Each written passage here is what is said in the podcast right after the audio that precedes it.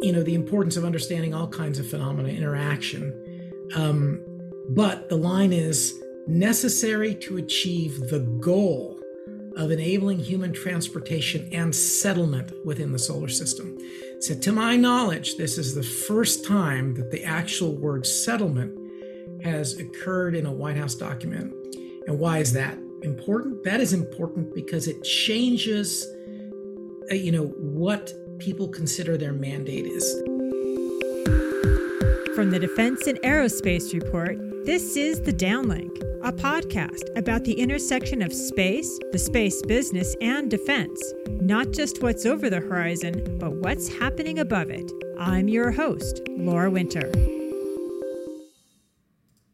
Hey there, Downlink listeners. In this episode, we're taking a look at two game changing, disruptive events that should happen this month. The first is the iSpace moon landing. Now, iSpace is a Japanese lunar exploration space company.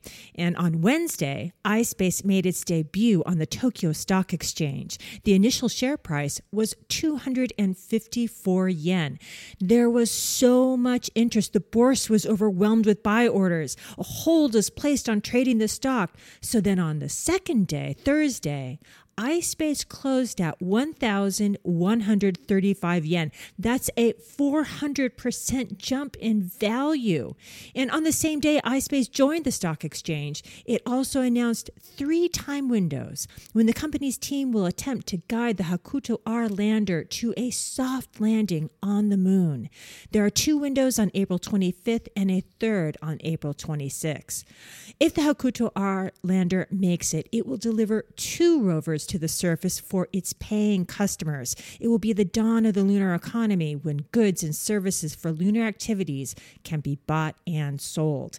And the second event that could also change everything is SpaceX's Starship orbital flight test. Starship is a super heavy launch system. It stands at 120 meters and could carry more than 100 metric tons into space. That makes it the largest payload capacity of any launch system. The way Elon Musk has envisioned it, the Starship will be like the 18 wheeler truck that can haul the materials necessary to make huge projects possible like space stations on orbit, settlements on the moon or Mars, at a truly affordable price. And because launch costs would be slashed, many more entrepreneurs could be able to participate in the space economy. Later in the episode, Peter Garretson will explain just what the Starship is being designed to do and a new White House policy document. But first, we're going to pick up where we left off last week with the second half of the conversation I had with space stock analyst Chris Quilty, founder of Quilty Analytics, and George Pullen, chief economist at MilkyWay Economy, and Chris Stott, who is a serial space entrepreneur and the CEO of Lonestar. It's a company that's working to establish data centers on the moon. So you can imagine he's got a lot to say about the iSpace mission. And the fun stuff really is the moon, which is why I'm so happy to have you on, Chris Stott. So let's look at the moon. This month, the Japanese company iSpace is attempting to land on the moon but this is the first commercial lunar landing. This has got to be huge for the commercial space sector. And to explain why, I am giving you the floor, Chris Stott. I mean, oh, where no. do we even start? I know, right? I mean, it's it's it's 50 years later since Apollo. This is just a prelude to Artemis. Uh, you know, the Artemis crew being selected uh, just two days ago. Amazing. We've had China now continuously active on the South Lunar Pole, far side, claiming the largest rare earth mineral deposit known to humanity for over 1,500 days straight, consecutively. Let that sink in. With loads more missions coming up, they piled up with Russia, Team Tyranny, to go forward on the moon. And there we have a commercial company, iSpace. Amazing. They have a great American operation too, by the way. Yeah, and in, oh, they're in Luxembourg too. Yep. Coming in, bringing it home. It's awesome. And we have three American launches this year on the books two from Intuitive Machines, one from Astrobotic. I believe there's a Russian mission heading up this year on the books, but you can never tell with them. But there's also certainly an Indian mission coming up too. And this is just the beginning of what we call the new lunar economy. It's happening finally in our lifetimes, but it is opening up commercial possibilities. And it's demonstrating the viability of a marketplace. Uh, and it's, it's incredibly exciting. And I wish them the very, very best of luck. Hot jets, as Robert Heinlein used to say, right? But this is really important. This is a fundamental shift in our access to energy and resources. It's not flags and footprints this time. It's strategic. Whoever is on the moon, whoever controls the moon controls the Earth, by the way. That is a rock of Gibraltar up there in orbit.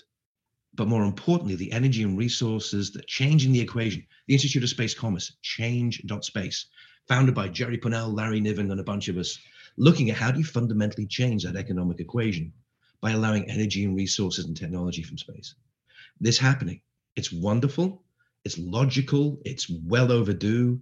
And uh, our own company, Lonestar, also headquartered here in St. Pete. We're over at the Maritime and Defense Center, not too far away from Quilty Analytics. And uh, it's, look, the fact that it's happening is wonderful. It's opening up terrestrial markets. It's just making the Earth, the, the Earth and the Moon part of the same economic sphere. It's it's just Earth's largest satellite finally coming into play and adding to the, to, to the terrestrial economy and real value and new services. I'll stop. I can go on forever. Paul Chris knows I did that. We did this this weekend at a tech conference. We did a double thing on stage together, and it was so much fun. And thank you for that, Chris. Oh, go on, Chris. Do the double stage here.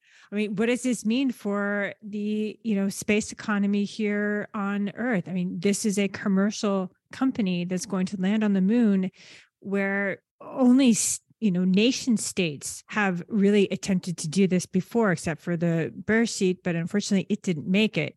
India has tried; it crashed as well. This is this could be big, right? Yeah. Uh, so this is Chris Quilty weighing in. Um, look, I, I remember distinctly, this was probably five or six years ago. I was at a conference speaking. Uh, there was, uh, without naming names, a senior uh, NASA official sitting next to me uh, on the panel. Somebody in the, the audience asked him the question, What commercial activity has you most excited about the moon? And you know what his response was? I don't know and I, I, I about died. I'm like, oh my god, I understand NASA is a, a research science driven, but you know, can you please not name one thing? Helium three, something, throw it out there. Um, so I think we're we're progressing pretty far. Um, let me throw out some kudos here, right? Um, iSpace is a offspring of the Google X Prize or the the X Prize program that they won, uh, they ran years ago to try to get landers on the moon. You had 10 or 12 teams that tried. And these were guys, you know, it's years later, but but they're now getting there. Um, also, you know, kudos to the launch folks, most notably SpaceX, right? Because this was the the critical issue was you just can't close a business model when you're paying ten to twenty thousand dollars a kilogram, and the fundamentals of launch have changed. Um, although although SpaceX has used inflation as a an excuse for raising prices, I think in the long term, launch prices continue to go down, right? And that opens up the the number of activities where you can commercially close a business model on the moon, in cislunar, or wherever. Um, and you know, I think just as a sign of that, there was an announcement. Uh, what was it last week or two weeks ago, coming out of Lockheed Martin? Uh, where they launched a new business unit called Crescent Space Services, and they're going to build uh, a couple of satellites to set up a relay service. So I think what's important about that, and they didn't provide a lot of disclosure around how they're financing it, but if I read the, the press release right, Lockheed is doing this on their balance sheet. Like they're spending money to build satellites and try to build a communication system and sell a service that's pretty shocking. Like you don't see defense contractors spending their own money. They're good at spending our money, you know, at the mm-hmm. behest of the government. Uh, but you know they famously spend you know nearly nothing on internal r&d because they can just get it all from the government so uh, this is notable from the perspective you know not only of a very large recognizable name investing in lunar and cislunar activity, but the fact that Lockheed apparently feels compelled to use their balance sheet. And to to add to that, uh, Nokia has a contract now with NASA to provide, I think it's at least 3G, if not 4G, coverage on the moon. So they're awesome. you know the infrastructure is starting. Well, think think logical, right? Think of it this way: Nokia doing something on the moon. I mean, you're not going to re- redesign an Android or an Apple phone, right? You just go up there and use all the cellular infrastructure we have down here. Laura, it's a wonderful thing. I'm under non-disclosures with Nokia. I can tell you that the team are first class, super avant-garde, really good at what they're doing, and they've thought this through so well. I've been, in, yeah, Chris knows I've been in the satellite communications industry for years, and I was impressed with with what they're doing. And it's fantastic to see us taking a step forward like this. Fantastic. An important note there, um, just to tag on to what Chris Q was saying on the Lockheed Martin announcement. So the the Crescent Space Services announcement, that's a wholly wholly owned subsidiary, and they've installed uh, someone that all of us are probably familiar with, who've been around space for a while, uh, Joe Landon, as their uh, CEO. So Joe Landon, of course, famously from uh, Planetary Resources um, a lifetime ago, and so what we're seeing is the conversations around using assets and using available materials in space that started so long ago with someone like Planetary Resources has now come full circle. And you see a prime, you see Lockheed Martin starting a wholly owned subsidiary for infrastructure to support said resources. It's really, really a fantastic thing to see. Now, and George, building on that, and, and Laura, something really important for the audience to understand.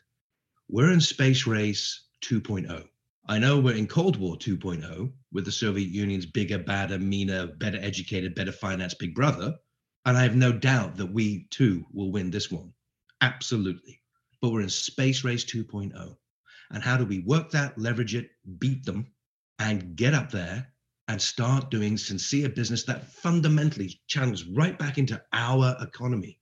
This is new energy, new resources coming into the terrestrial economy, into our economy. This is like America finding a second America, right? This time with no one that we displace. It is a bounty unheard of in our history. And we need to embrace it, grasp it for all the strategic, political, and financial and commercial benefits it can bring to this republic and to all free peoples of the world. Just just because you know, I think you're preaching definitely on this panel uh, to the choir in many ways. But what do we need to do to to light the fire under everybody's bum and and get moving? I mean, as you said, it's been 1500 days mm-hmm. since China has been at the South Pole, dark side, you know, on an alleged massive, you know, rare earth mineral, etc. deposit. What's holding us back? Do you know, it's an excellent question. I don't know the answer. I mean, when we're out talking to people and we give them that fact on China, they literally don't believe us. We say, go Google it. It's actually more than 1,500 days, right? Since January 2019. And people are like, what, really? And I think we've lost that focus in messaging, in media. There's so much stuff going on. We look, we pay attention to the wrong type of Cardassians, if you get the Star Trek pun, right? But it's, it's, yeah, we've lost that fire and we need to reignite it. Um, but luckily, we've got these billionaires who are not dilettantes. They are doing incredible things. Some of the richest people in human history, as American citizens, are giving their lives and their fortunes to take us forward into space to the benefit of every man, woman, and child on this planet. And yet, we all we try to do is hinder them, trip them up, uh, decry, shout, and throw things at them. It's like, no, absolutely not. Embrace this. Go, go, go. So, somewhere there's a problem with messaging and if I was to be a paranoid person, I would say that there's people outside of our country who are encouraging that negative messaging because the more they slow us down, the more they accelerate their plans. And again, we're in Cold War 2.0 and we're in Space Race 2.0. Sadly, a lot of us don't realize that just yet. We're in a fight for our lives and we don't even know.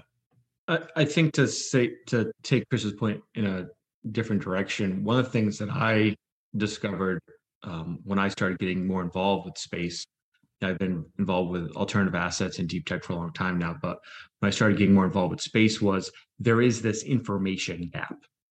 There is plenty of airtime provided to a billionaire doing a thing, and that can be dismissed outright quite easily by the majority of our citizens, both here in the U.S. heck, and you've got around King, the world. You know, then Prince Charles, now King Charles, uh, uh, joining the Pope, decrying billionaires in space. Right, right, right. right.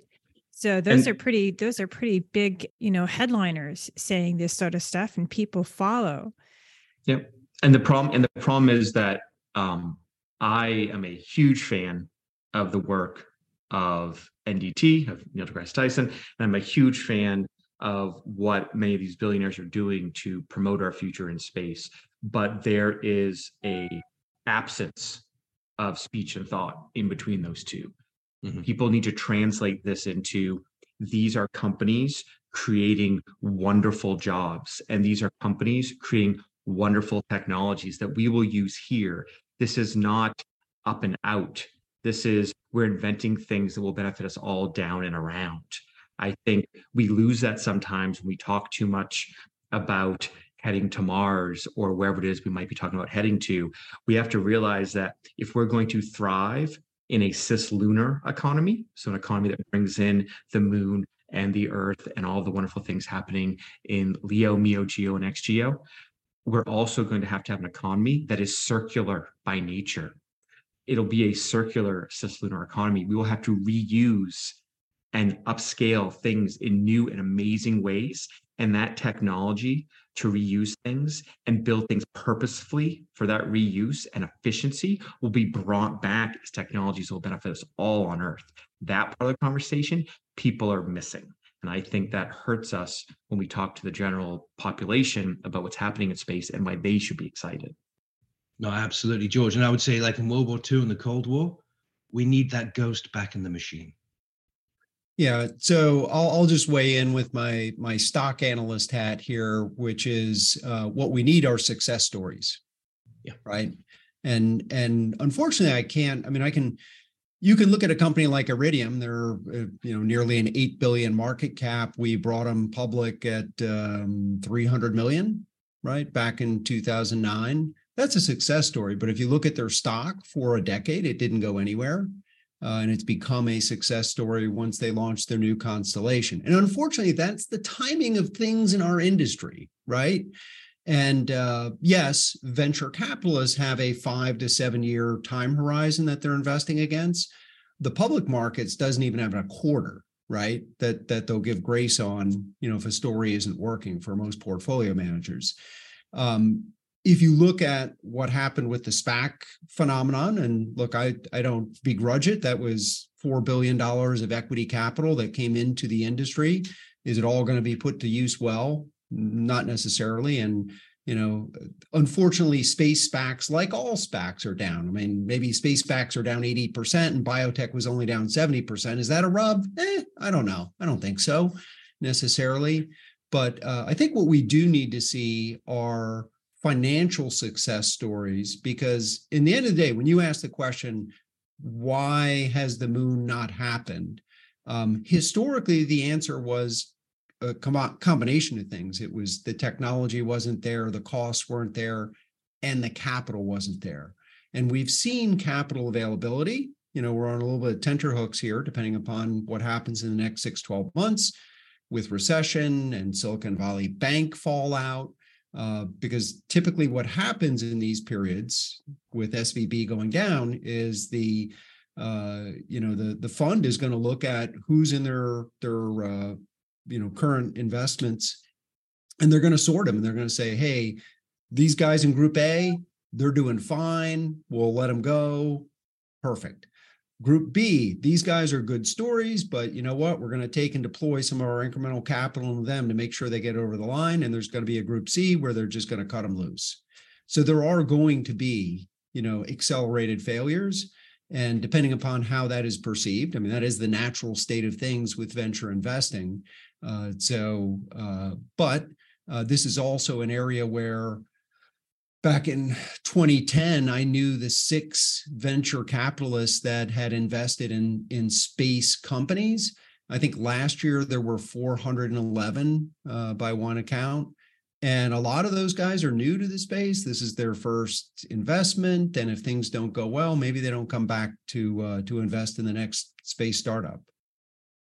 I think there's something here that ties back to what I said earlier, which is as we're looking for defensive purposes as we head into Cold War 2.0, and we rely on these mechanisms which have quarterly cycles and have five-year windows for exits, we are we are in need of a stronger demand signal and a stronger mechanism coming from Uncle Sam that says this is what we need and we are willing to pay for it alongside commercials but we're willing to pay for it. We have seen glimpses of that. I know there's a ton of programs right now working very hard on this issue but we need to understand that there are economic and financial realities that go along with investing and those economic and financial realities don't change because we love space. What can change is the size of the demand signal and the amount of support that Uncle Sam's willing to provide for this interim period. If we want to get to a commercial space sector that is commercially viable in and of itself, that's required. And we're not there yet. And things like Silicon Valley Bank, and I'll let Chris Q be one who said the R word, are things that make the whole market nervous and it hurts us. We are well over time, but I just could not bring myself to um, to turn you guys off anyway, we have run out of time. And so I am going to bid you guys um, adieu until later. And thank you so much. Thank you, Laura. Thanks, Laura. Always a pleasure. Thanks. So it's a given that Uncle Sam's Purse is a finite financial resource, which means not every space program gets supported no matter the ultimate intent, such as growing the economy or tackling global warming at scale with space based solar power. And the barrier has always been the cost of launch. Peter Garretson thinks Elon Musk's Starship could change that equation. Here's our conversation. Hi, Peter. Welcome back to the downlink. Thank you, Laura. It's great to be back. You know, I've asked you to come back on the podcast because it seems we're on the precipice of a very important moment in spacefaring history the SpaceX Starship orbital test. But before we talk about that, please take a moment and introduce yourself. Well, thank you, Laura. I'm a senior fellow in defense studies at the American Foreign Policy Council, and I am the recent author of two books. The first, uh, with Dr. Namrata Goswami, Scramble for the Skies, the great power competition to control the resources of outer space, and a just released new book, The Next Space Race, a blueprint for American primacy, that is available now on Kindle and will be out in hardcover and softcover shortly. You know, and perhaps even before we start talking about SpaceX and Starship and the orbital test, which is going to go to low Earth orbit, there is some really interesting news recently that came out of the White House about a low Earth orbit policy. And because I know that you really pay attention to this stuff, in that policy, was there anything that you found interesting, surprising, or perhaps even depressing? Well, I mean, first of all, you know, just to put it in context, you know, this administration has continued the momentum and policy momentum of the last administration. Uh, so it's important to realize that the Biden administration has kept the Space Force and kept the Artemis program. And since they've come in, the White House has put out a string of national strategies in, in PNT, in orbital debris, um, most importantly, in uh, in space uh, servicing, assembly, and maintenance. Uh, for in cislunar, we've never had a cislunar strategy before, and now a strategy for LEO. And I think, you know, the, the reason why the administration wanted to do this was to make clear that that there was a plan and a plan of, you know, at the highest levels for the transition and the retirement of the space station um, and a, uh, a moving up of the commercial LEO destinations. And so pretty much like all uh, interagency documents, this would have been broadly coordinated over months. And for the most part, it, it's fairly boilerplate. It's pretty much what we were expecting to see coming, but it's coming at a much higher level. You know, we've heard sort of NASA talk about this transition, but here we have, as a policy document out of the White House, basically saying, we're going to retire the ISS. We're all in on commercial and you know we we want to do these goals. And the, the goals are very straightforward you know advance groundbreaking science and technology strengthen us collaboration and partnership promote market opportunities innovation and sustainability expand international cooperation and of course stimulate stem. Now those aren't terribly surprising um, but uh, but it's good to have these sort of articulated. What i found uh, and I would say that it continues sort of the very pro space development, uh, you know, pro commercial space industry focus that we've seen in the last one. So all that's to the good. But what I found truly uh, astounding, actually, because it's something that you know people in the space advocacy community community have been calling for for literally decades and this is the first time it's ever happened in a White House document, is on page six in the third paragraph. Uh, they talk about you know the importance of understanding all kinds of phenomena interaction um, but the line is necessary to achieve the goal of enabling human transportation and settlement within the solar system so to my knowledge this is the first time that the actual word settlement has occurred in a White House document. And why is that important? That is important because it changes, Uh, you know, what people consider their mandate is. I think you've had many people that were pro settlement within NASA, but they've never quite felt like that was their mandate. And when you see a White House document that says unmistakably that it is a that settlement within the solar system, human settlement is a goal, that will be empowering to a number of things like the gravity prescription for human health, for reproduction, for in space agriculture. It changes the nuance of how we understand uh, permanent presence from just, you know, like some guys who might work on an oil rig to, you know, folks that have families and, you know, become part of a, a, a permanent settlement. And I guess you'd probably argue that one of the ways that we'll be able to open up low Earth orbit and perhaps the rest of the solar system to uh, settlement is SpaceX's Starship. You know, we could start off by calling Starship a launch vehicle, a rocket, but it's really so much more than that. The vision is really a space transportation system. Peter, imagine if everything was up and running, right? What does the space transportation system look like? What are the fundamental parts of it, and, and how would it actually support that goal of settlement? So I think that you know probably most people really don't understand just how revolutionary a design uh, you know Starship uh, hopes to be. Um, and of and of course, you know, SpaceX has a lot of their plate to make this happen, but its fundamental design is so different than anything we've previously launched because every single part of it is fully reusable. And so how does it work? It's got a it's got a first stage that looks very much like, you know, the uh, just a bigger version of the Falcon 9. And then it's got an upper stage that is a full spaceship like like the X37 or like the space shuttle would be that can go up do experiments, land on the moon, land on Mars, you know, and and come back.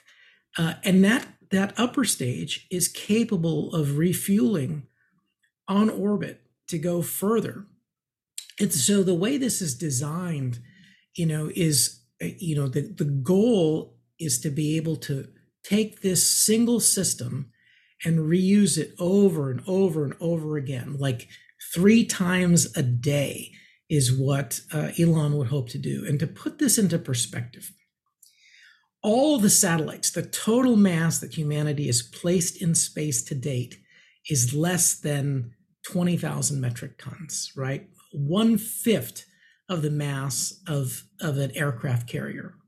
A single Starship, if it is able to perform the way Elon Musk wants it to, being able to launch every day, you know, at a pace of, of three times a day, could transport an entire aircraft carrier worth of uh, of mass every day.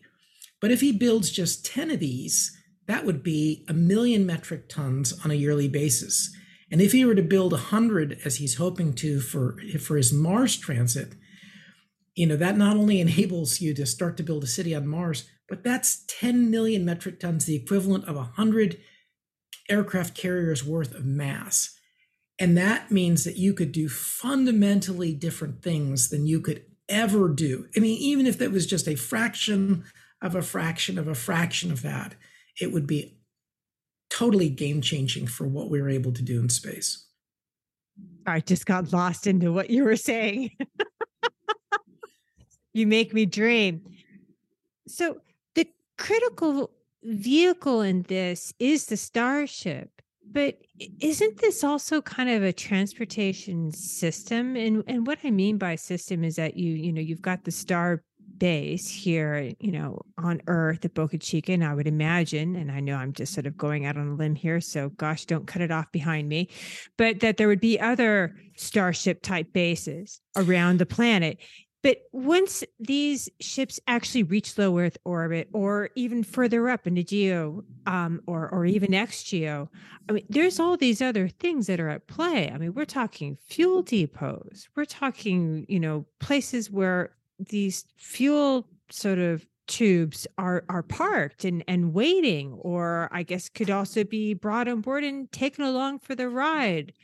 Uh, that things coming and going from the moon can stop at these locations that you would have uh, the upper stages permanently up there and and not even you know rated for earth reentry right? I mean this is a system is what i'm talking about. This isn't just a rocket. This is a like like the metro but up in space where we're you know happening You're absolutely right. So, I mean, you know, we've heard, you know, I think former NASA administrators talk about the SLS being sort of a railroad to space, you know, but it, but SLS, you know, is completely limited because it's, you know, it's fully expended on every mission.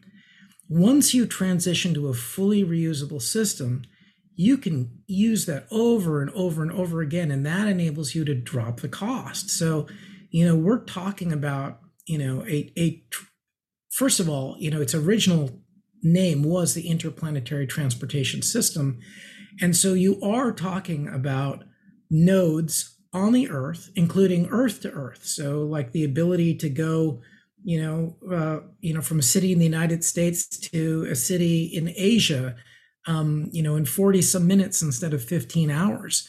You're talking about potentially having multiple launch sites at sea in other countries you are talking about starting to develop an actual base on the moon. And and this is what's so exciting is that you know elon has articulated extremely ambitious uh co- you know per sortie costs that over time you know as you as you recover your your initial costs you get down to very close to the the cost of operations and fuel.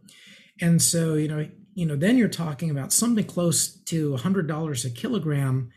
Um, but initially, it's probably likely to be, you know, 10 times higher than that. But that's still like if you look at it for our moon program, that is somewhere between four and 40 times the uh, amount of space lift to the moon that you can get on the same taxpayer budget. So we could print in principle have you know, a four to 40 times expansion of our potential ambitions.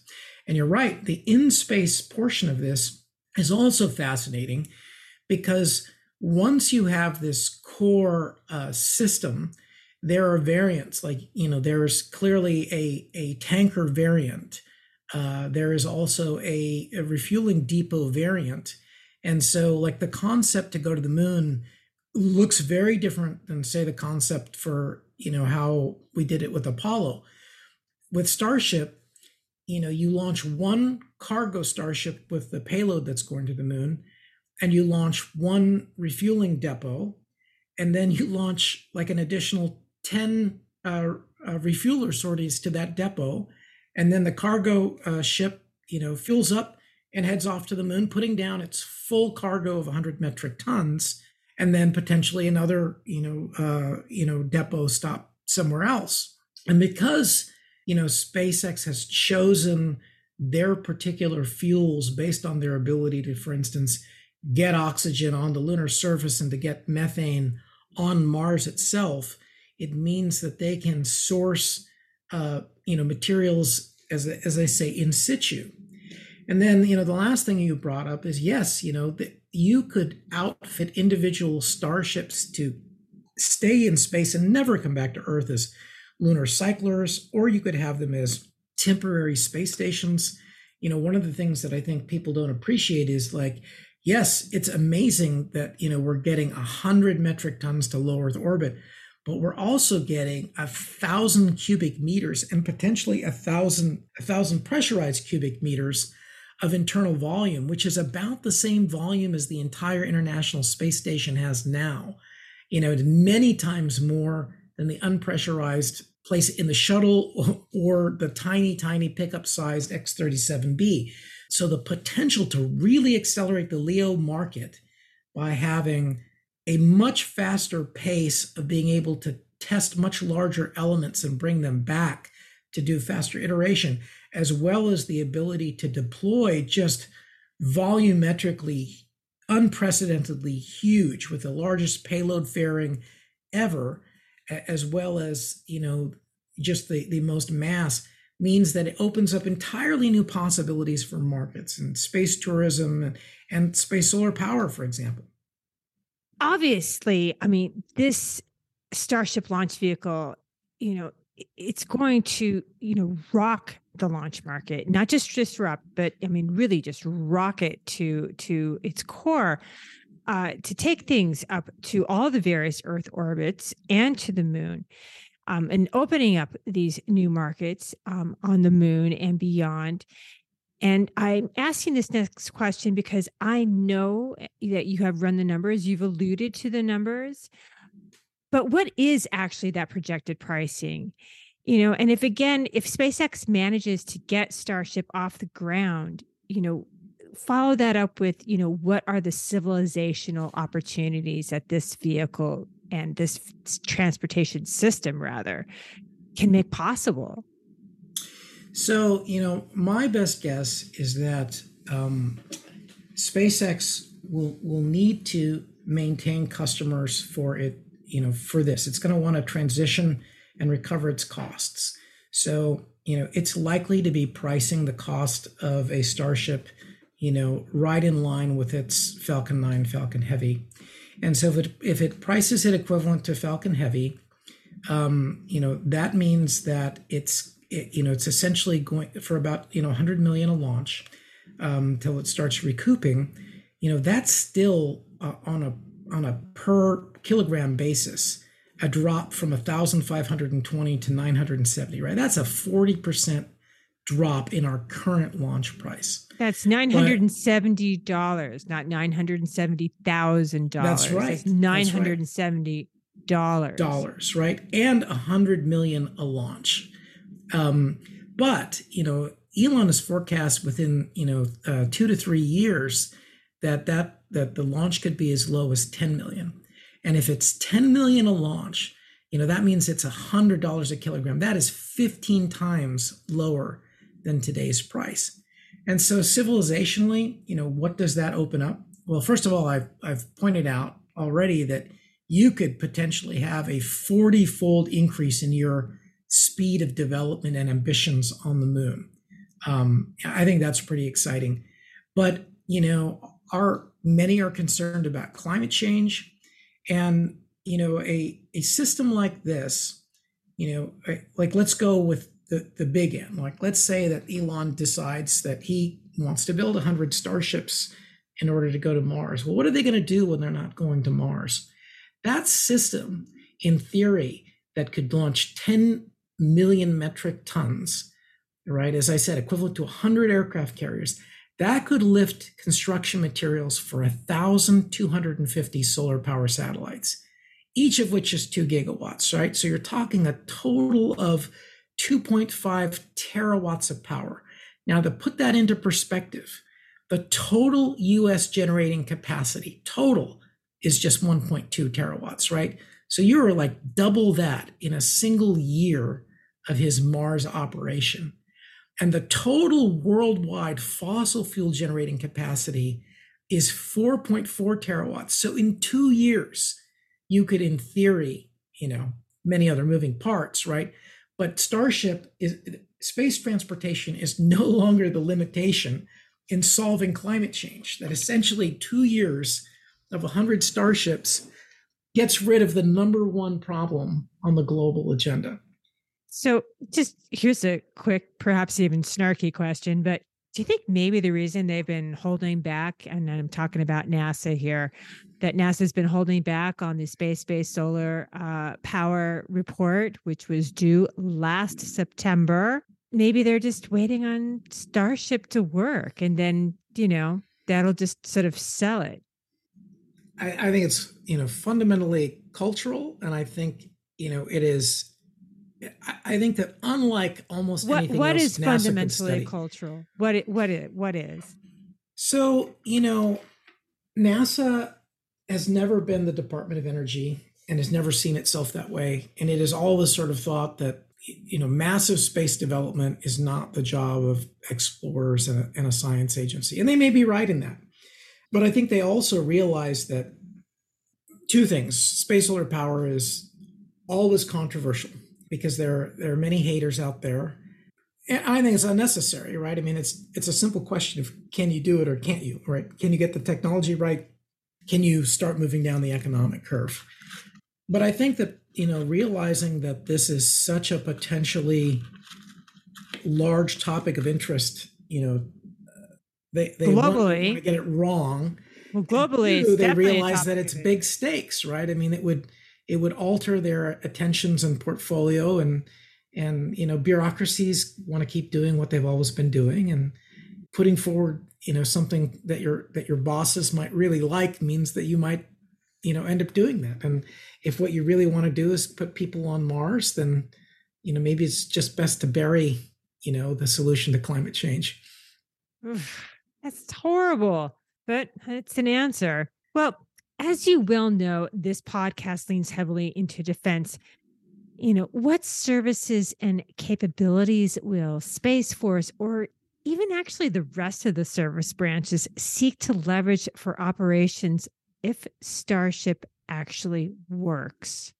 Well, I think the first thing is right the increased possibility of much higher launch cadence and the ability to deploy, you know, large constellations. So we've already just you know recently seen SpaceX deploy these 10 SDA satellites. We know that you know you know they have big plans to bring out you know the larger Starlink to provide much higher bandwidth than the current version and you know there's there's direct to phone possibilities out there um, so you know the the first thing that we'll see in defense is just going to be existing payloads at comparable or better prices and an increased uh, ability that the DoD will will start to think about once it's there. You know, it'd be nice if the DoD were were thinking ahead and betting on Starship and starting to think about developing payloads that make use of its ginormous, uh, you know, mass to orbit and uh, you know and volume and uh, and payload fairing, but you know that's honestly not likely to come until it's proven. So you know three years from now maybe you know we'll have a payload that actually would make use of the of the starship's capabilities. And even then they might hedge their bets and say no you know we we don't want to design something that only a single launch system could launch. So i, I think the DoD is likely to underperform what Starship could do for national advantage. The next thing that will become apparent is that it's a giant X37B. It can do everything that the X37 can be with probably, you know, much more maneuver capability, refuelable capability, and just it could potentially explode the, the potential of the space test program. You know, we we could we could be talking about having, you know, an order of magnitude 10 times as many in-flight experiments as we do now. And and so they'd have to think about how you do that. And you just gotta roll back the tape just real quick. What is the X37B for those who have not been actually following along on that particular program? So the X 37B uh, was an experiment by uh, the Air Force Rapid Capabilities Office of like a mini space shuttle. You know, it is a autonomous drone space shuttle that could go up and it had a payload bay where you could essentially test out equipment and uh, and bring it back down. And it could remain on orbit for a very, very long time. And it had a, a significant amount of, of maneuver. So having, you know, essentially a reusable satellite that can go up and test something and then bring it back down so that you can look at it that lands in a fairly soft manner uh, without, uh, you know, breaking something apart. Um, and of course, you know, something that, uh, you know, that could be done, you know, privately, you know, that you could, you, you know, who gets to see, you know, what's happening in your payload bay. I think, you know, seems like a pretty useful thing. Well, Starship's going to make all that possible. And then, you know, in addition to what Starship does for in space maneuver, in particular for in space test, for, you know, space lift in general, um, the fact that it refuels and could go to the moon and, and Mars uh, and really any rocky body will open up kind of the aperture of how the Space Force is thinking about space access, maneuver, and logistics. And of course, the last thing is that because Starship has, uh, you know, articulated SpaceX has articulated a design for point to point travel on planet Earth, the Space Force and U.S. Space Command and U.S. Transportation Command and Air Force Research Lab uh, have walked down, you know, trying to see whether or not this rocket cargo idea could, you know, could work for them in certain situations where, you know, you needed to get something to the other side of the world in in you know a much much faster period of time. And so SpaceX, you know, has uh, been awarded about 102 million to, you know, to help think through how that would go in rocket cargo. So, lastly, this test is going to be taking place hopefully sometime uh, in the coming week, maybe towards the end of the coming week. Hopefully, fingers crossed. Will you actually be going to Boca Chica to go see it? I really wish I could, but uh, you know, I'm not at present. But what a historic moment, right? If you could be somewhere to right, like really see the world changing right in front of your eyes, I think that you know, and of course, we don't know that the first test is going to be successful, and I don't think the first test is is the upper stage is planned to, you know, to to land. I think it'll it'll burn up on on reentry for them to understand what's going on. But you know, seeing something that is larger than any other rocket that has been launched and is such an attractive rocket, that that would have to be pretty astounding to see and and hopefully like literally lighting a candle to a better future. Peter, thank you so much for your time. Thank you, Laura. That's it for this week. If you like what you're hearing, follow the downlink on Twitter and subscribe to the podcast on your favorite podcast platform. For the latest defense news and analysis, listen to the Daily Defense and Aerospace Report podcast hosted by Vago Muradian and listen to Cavas Ships to hear the latest on what's happening in the maritime domain. I'm Laura Winter, and thank you for listening.